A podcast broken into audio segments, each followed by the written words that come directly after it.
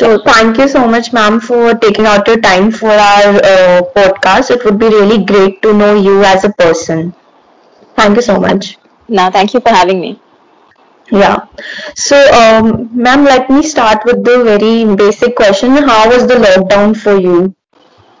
Uh, so it was um, it was uh, uh, quite difficult and challenging. Um, again, you know, I had a nine-month-old child at that yeah. point, and uh, my husband and I were alone in the house without any okay. help or nanny. So it and uh, we had a difficult task of balancing household with our professional lives while taking care of a nine-month-old who had just started crawling and putting everything in her mouth. So. Yeah. it was it was uh, quite an experience. I started going to work uh, soon after the lockdown uh, was announced uh, because uh, uh, it was um, some of us were expected to be at work to to help with the policy hmm. changes mm. that were going on, and I was one of them. So while the work bit was very exciting, it became very challenging for my husband to be at home, manage his work, and a nine month old, and there, there was no help, so it was very, very difficult. Yeah. Right. So, um, ma'am, as you know, we are a part of a patriarchal society. So, what challenges do you think you faced as a woman professional uh, throughout your journey? So I have to say that you know yes yes patriarchy, patriarchy is very strong here, but I come from an equal household. My husband and I, I believe in equal parenting in sharing equal responsibilities. So like I already mentioned, he was taking yeah. care of the baby while I was gone, and uh, uh, but I have to tell you, uh, one of the most annoying things that used to happen at work was when uh, my male colleagues would show up at work with their, you know, tiffin dabbas, three-tiered uh, dabbas, mm-hmm. and tell me how awesome their wives are to give them lunch. It was business as usual for a lot of men around me. Whereas here I was struggling to even like you know cook meals and uh, work mm-hmm. and uh, manage house and um, again kudos to my husband. So um, Indian men are changing. In uh, uh they are helping us uh, come out of this. That's really great to know that uh, Indian men are changing. So, uh, ma'am, uh, you have been a part of government organizations from past uh, many years. What differences do you think? Like we know, government organizations are associated with inefficiency and uh, stuff. So, what changes do you think have come in the working? One of the biggest changes that have been introduced by the Prime Minister is that they're hiring more lecturers. So that's the main mm-hmm. reason why I am there. I yeah. never uh, uh, uh aspire to take the UPSC and join the civil services. Mm-hmm. Uh, you know that was not the plan. Um, uh, it's just that my work in development uh, um, created brought me to a phase in my career where I had to kind of you know choose to work in my own country as a policy specialist. So uh, the fact that they can absorb people like me, I'm not, I'm not an, uh, I did not do my bachelor's in economics uh, okay. I'm an engineer, right? Mm-hmm. So the fact that the government can absorb me in their economic policy mm-hmm. division mm-hmm. uh, just shows how flexible they have become about these things. Um, uh, yes, there are inefficiencies associated, uh, you know, with bureaucracy, but again, um, the current regime, I would say, is trying its best to change these things. Uh, work is very, very fast paced, surprisingly fast paced. Like I've worked in the private sector here as well, and uh, the rate at which projects uh, are done in the government, at least in my organization, are really um, high. So that was an unexpected and uh, it was a pleasant surprise. So I hope those two points answer your questions. That's really great. So, uh, ma'am, you pursued your higher studies in the domain of finance and then you opted for economics. So, what made you change your uh, domain of studies? So I was working after my MBA in finance. I was working as an mm-hmm. investment banker, and I had the three year yeah. which I just couldn't go on with it. It's a it's a, a legitimate thing that happens to a lot of investment mm-hmm. bankers. At the same time, I was uh, I, uh, you know um, uh, the national telecom policy was coming out, so I had the chance to uh, be associated with it through my work at uh, SBI Caps, which is where I was working then. Yeah. So that caught my interest. I wanted to study policy. I thought uh, I need to know why government makes these decisions and how they make these things. So I decided to pursue a second master's in um, uh, development policy. Um, uh, there's a difference in America. If you study any other country other than America, it's called development. But America, American policy is not public policy. yes. So I studied uh, development policy and with a focus on public finance and applied economics. Okay. So, uh, how was the experience moving away from your country to pursue, you know, another master's in public policy? It was very different. Uh, let me start with the experience between the two masters that I did. My first master's was immediately after my uh, bachelor's. Mm-hmm. So I had no work ex. Um, most of the time, I did not even understand what I was studying for, and you know where I would use uh, whatever I was studying. So, uh, but you know, I belong to the generation where we became engineers and MBAs first, and then decided what we wanted to do with our careers. So, fortunately, that is changing. Uh, second masters, I already had three years behind me. I was going with a very focused intention that uh, I have to study public finance. I want to work in the policy, uh, you know, public policy domain. Uh, I want to work in the finance and economic sector. So it was very focused. It was very disciplined. Uh, mm-hmm. Uh, you know, there, um, I understood finally the value of you know I'm spending this money. It was my own money that I was spending. You know, the hard-earned yeah. money of the last three years. So I value that even more because the exchange rate was affecting me so badly that all my savings were getting depleted. So I was very serious about what I was doing, very focused and uh, the course the way uh, the courses are structured in America also very different from the way they were uh, done in India. The MBA was it's considered one of the most flexible programs. Yes, yet mm-hmm. it is limiting. Uh, in the US, uh, Sanford gave us the opportunity to we had to clear some core subjects. In addition, yeah. there were uh, we had the freedom to do uh, whatever we wanted. So a lot of my friends were doing dramatics. They were learning how to dance as a you know as, as a main credit course um, I could uh, also there's a lot of flexibility in which school you go to. So mm-hmm. even though I was associated with the public policy school, I took classes in the Fuqua Business School. Then I, um, um, uh, you know, you could go to the econ department or the sociology department or the environment school. So uh, that flexibility, I don't think, is uh, here in um, universities yet. So that was a that an, a very good experience. So uh, was it difficult for you to settle in a foreign country away from your home? Yes, yes. uh, a lot of people in America ask me how I felt being in a de- developed country. I was going from Bombay to Durham. So Durham is like a it's it's a it's a forest, and then there's a university, and all the uh, jobs over there are also based around the university. Duke is one of the largest employers, is the largest employer over there. So uh, there were just trees and very few people, uh, but the Wi-Fi connectivity was very good, so no complaints there. But so people would ask me, how does it feel? I used to tell them it feels like I've come from a city to a village. Um, so, um, uh, there was a bus every one hour, and if you if you know anything about Bombay, connectivity and you know trans- public transportation is excellent in Bombay. So yeah. those things, though, uh, those are basic challenges. I didn't know how to cook a lot. I learned how to cook in the US. So yeah, I'm, and then language is always a problem. Your culture is always mm-hmm. miss you miss your home a lot. So these things were there, but again, um, uh, they, they, that was the part of the learning curve, curve. Had it not happened, I wouldn't have learned a lot of things I know today. So right. yeah. So, um, ma'am, what is the most cherishable memory from your college life? I think the friends I made. Uh, mm-hmm. they're for life, and uh, the best part about my course was that it had people from all over the world. So okay. I have friends from Tajikistan. I have friends from uh, you know uh, Nigeria, uh, mm-hmm. from uh, Liberia. I have a lot of yeah. So Turkey, Chile, um, Argentina. It, it's they, they were from all over the world. So it was it was uh, whenever we would have discussions on economic policies, it would be very enriching because um, right. people from all over the world were sitting there and discussing, like, you know, we have similar problems at the end of the day, and that was just a fascinating way to learn economic policy.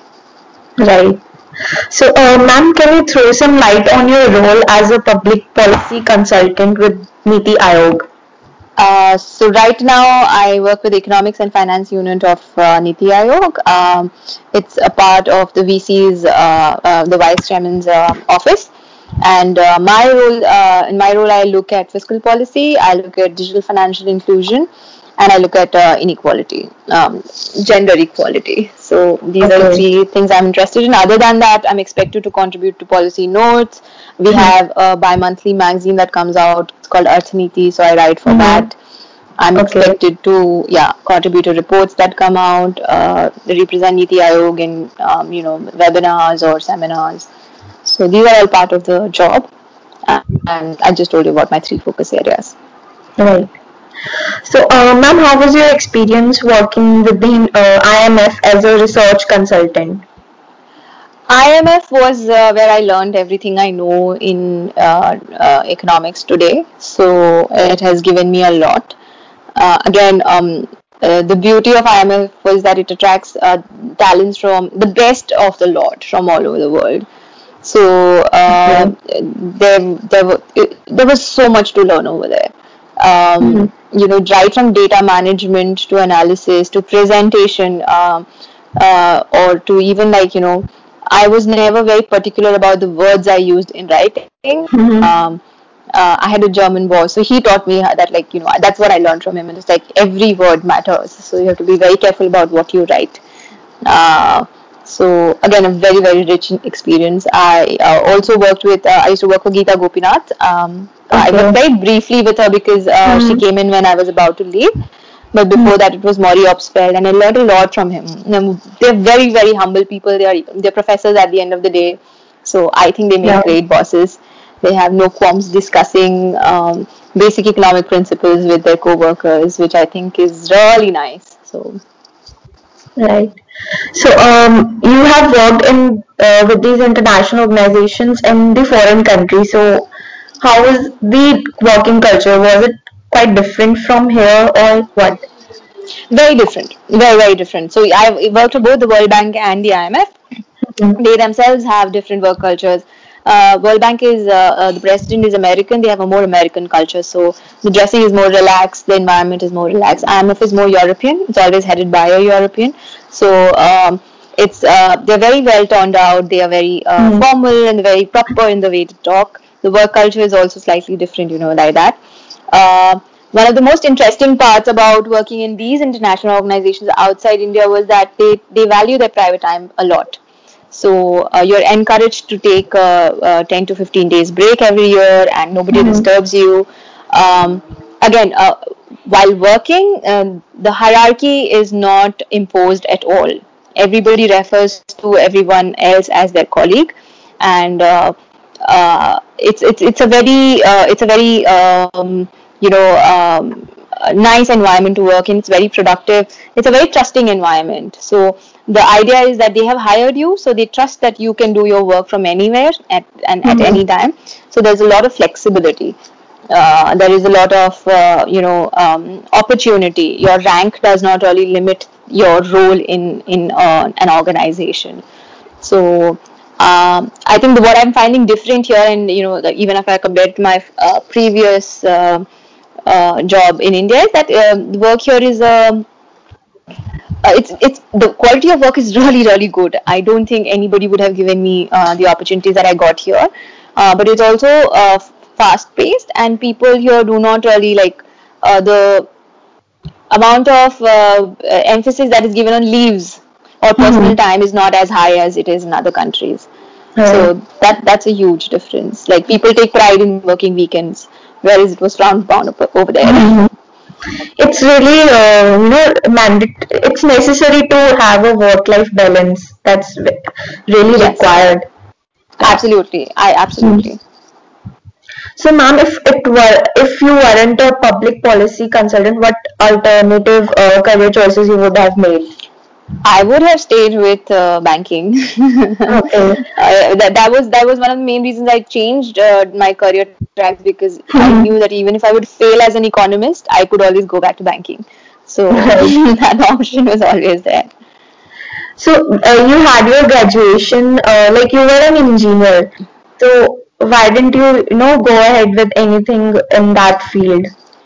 Uh, very limited opportunities. Very, I, I, was an electronics and telecom engineer, and honestly, mm-hmm. I, that that would have been my first love. I, if there were opportunities to work as a, in that field, I would have grabbed them. But uh, at that time in India, there were very few openings to work as an electronics engineer. I could have become a software engineer. I could have gone into IT, but that I did not want to do that. So. Um, mm-hmm. Just you know, getting my MBA done and moving to finance was the next best option I had. Right. Uh, so, ma'am, what advice would you like to give to students like us who who dream to have a career in economics and finance?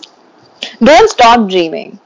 Don't stop dreaming. Uh, India is uh, opening up really quickly. It's changing really fast, and we are finally at a point where we are giving recognition to you know um, specializations.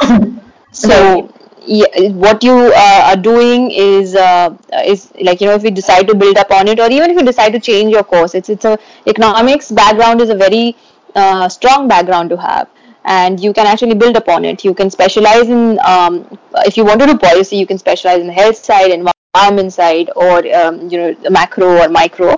But uh, if you want to continue doing core econ, there, there's opportunity there also. Now, like you know, research is being valued. So if you want to go and do mm-hmm. your PhD in economics, there is scope and there are new job opportunities for uh, doctoral candidates who want to continue in academic uh, field. So um, uh, all the best. Just don't give up. Don't stop dreaming. You have one life and you should live it to the fullest. And remember to take time off. yeah, right. Uh, so, ma'am, I, as I saw a few panel discussion of yours on Rajya Sabha TV, you were very active. So, uh, what topics at large do you prefer addressing to? Uh, so, I, I like to talk the most about uh, fiscal policy. Uh, okay yes however we don't i don't get a lot of invitations about that uh, but uh, in general a lot of niti aayog work that uh, happens i'm asked to comment on especially when it's related to economics and finance i'm asked to comment on that uh, yeah. so the latest one was on the export preparedness index yeah i saw um, that yes so um, um, the only um, you know uh, my comments i mean i usually try to keep them limited to um, again you know economic based observations mm-hmm. instead of uh, talking a lot about what uh, the report said because people can read the report uh, right. so yeah yeah yeah most of my comments are usually what the theory and the literature uh, uh, says about uh, you know the mm-hmm. question that i'm being asked so ma'am since you mentioned the fiscal policy what uh, do you think what uh, could government do further for uh, you know boosting the economy as the GDP quarter one numbers came and they were really disturbing so uh, so it it was expected now if you look at uh, you know if you look at uh, growth rates across the globe the quarter on quarter mm-hmm. decline has been in the same direction for all for all the countries so if just look at it this way, you know, your your GDP is derived from economic activity. It was shut down for two months. Mm-hmm. Where do you think it's going to go down? Right? right. Now that the business act- economic activity has picked up, it's going to go up. So uh, and uh, you know. Uh, if you talk about the fiscal policy aspect over here, we lost two months of revenue. The government lost two months mm-hmm. of revenue. So the deficits are going to go up. Um, that's why the tax, uh, you know, the PM announced about, uh, you know, uh, improving the tax administration in such a way that people feel confident enough to start paying taxes. Um, a very small portion of our population pays taxes. That has yeah. to go up um, uh, because uh, I, I think at some point Indians have to realize that when we pay taxes to the government, A, we are using government's, uh, the country's resources to run our business. So we owe them something to, mm-hmm. you know. B, uh, when you pay taxes, you can hold the government accountable. Uh, there is a very famous big rich country which was formed on the basis of uh, no taxation without representation. I'm talking about America over here. So mm-hmm. uh, you have to remember that taxation gives you the right to question the government. I have given you money. Where are you using it? Right. Uh, so, so, and also it buys you a lot of benefits. So roads, uh, hospitals, um, we, uh, you know, your pension, everything. You expect the uh, okay pension only for the government services, but you expect the government to take care of these things, education, but you don't want to give them money. That's unfair. So mm-hmm. Uh, I think um, that has to improve. Okay. You, you have to trust your government uh, to use your money. Mm-hmm. Right. So, uh, ma'am, on a lighter note, uh, what additional hobbies do you have, or what do you do, or how do you prefer passing your leisure time? So right now, all my leisure time is devoted to my daughter. Uh, but, uh, say a year back, I used to love biking, and uh, okay. I like going on long walks. That's really great. So, uh, Ma'am, one last question. Uh, what is your success mantra that you have been following? My su- success mantra, you know, uh, I don't. Okay, so what just like what I told you right now that you know just one life. This was told actually mm-hmm. me by Amartya Sen. So I okay. met Amartya Sen and the World Bank, and uh, during our conversation this came up and he said you know you just i was i was younger then and i also wanted to mm-hmm. like you know be out there and like you know achieve mm-hmm. you know all my goals. And then he mm-hmm. was like um, just just just relax and do what you want. There's just one life. There's no judging. You should live it the way you want to live it. And so I, I would say that that's my success mantra. Like you know uh, if you're happy doing what you're doing, then you know money or fame or these things don't really matter. It it'll happen. If you that's what you want, and if you're happy pursuing it, it'll happen. So just relax, and it's, it's life is long. Live it well. Yeah. Thank you so much, ma'am. The interview was really fun and insightful. Thank you so much. No, thank you. It was my pleasure for you know. Thank you for having me. Yeah. Thank you so much. Okay.